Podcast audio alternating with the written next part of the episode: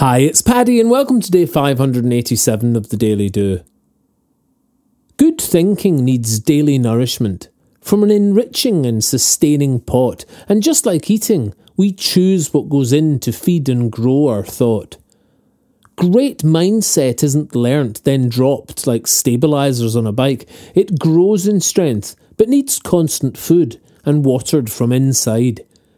You grow the skills and these remain, but every day you need to tend the fruit of your best thinking, or your best thinking ends. Nourish thoughts with positives, feed options to your best you, the once a day of on your way. That's why I do the daily do. A chef wakes up each day with growing skills and experience, but he or she is only as good as their ingredients.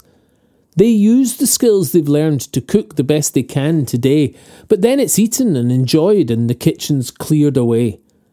Their skill is growing daily, but so too the daily results of their work has gone. It's on into tomorrow with more ingredients to come. Good thinking is the same as this it's the skill that grows in strength, but you will always need to choose the best ingredients. That's why I write daily, and it became the daily do. And my why is hope that it helps to feed, sustain, and nourish you. And on into tomorrow, sometimes new and sometimes not, but every day I'll prepare some food for your best thought. Great mindset isn't learnt, then dropped like stabilizers on a bike. It grows in strength, but needs constant food and watered from inside. Daily practice makes no perfect. It's the practice that's the food, the everyday in every way, leaning to the good. And silently, your skill grows in finding calm through experience. And you do get better at choosing your best ingredients.